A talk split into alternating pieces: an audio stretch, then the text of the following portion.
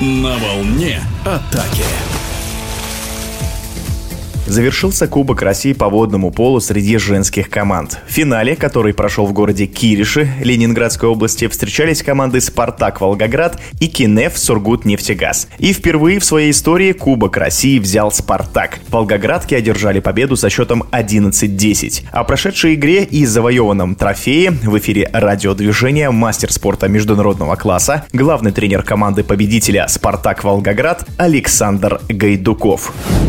Кубок России – желанный трофей не только для игрока, но, конечно же, для тренера. Разница, пожалуй, заключается в том, что игрок отвечает за свою игру, его готовят, его направляют, ему подсказывают, и с ним всегда находятся рядом партнеры. Тренер же несет ответственность за всю команду. Пожалуй, с этой точки зрения трофей для тренера гораздо ярче и важнее.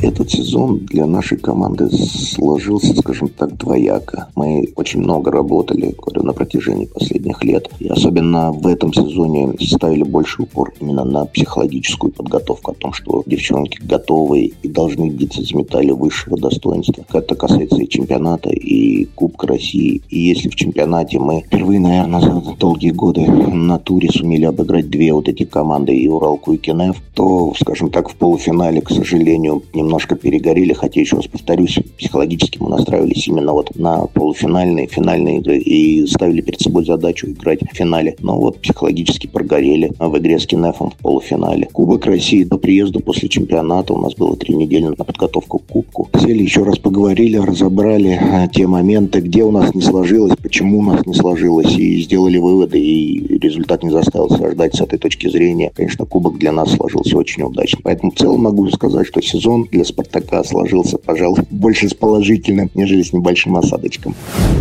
Команда Кинев Сургутнефтегаз является ярким раздражителем не только для российских команд. Они уже неоднократно доказывали свою состоятельность и свой высший уровень на европейском уровне. Все-таки звание победителей Кубка Лен и женской Евролиги говорит о многом. Поэтому, да, они выиграть у них и сыграть с ними на равных, это, конечно, мечта любой команды, и многие стремятся и равняются именно на эту игру. Поэтому это очень, скажем так, важный показатель, важный результат для любой команды. Можно ли назвать матчи «Спартака» и «Кинефа» дерби?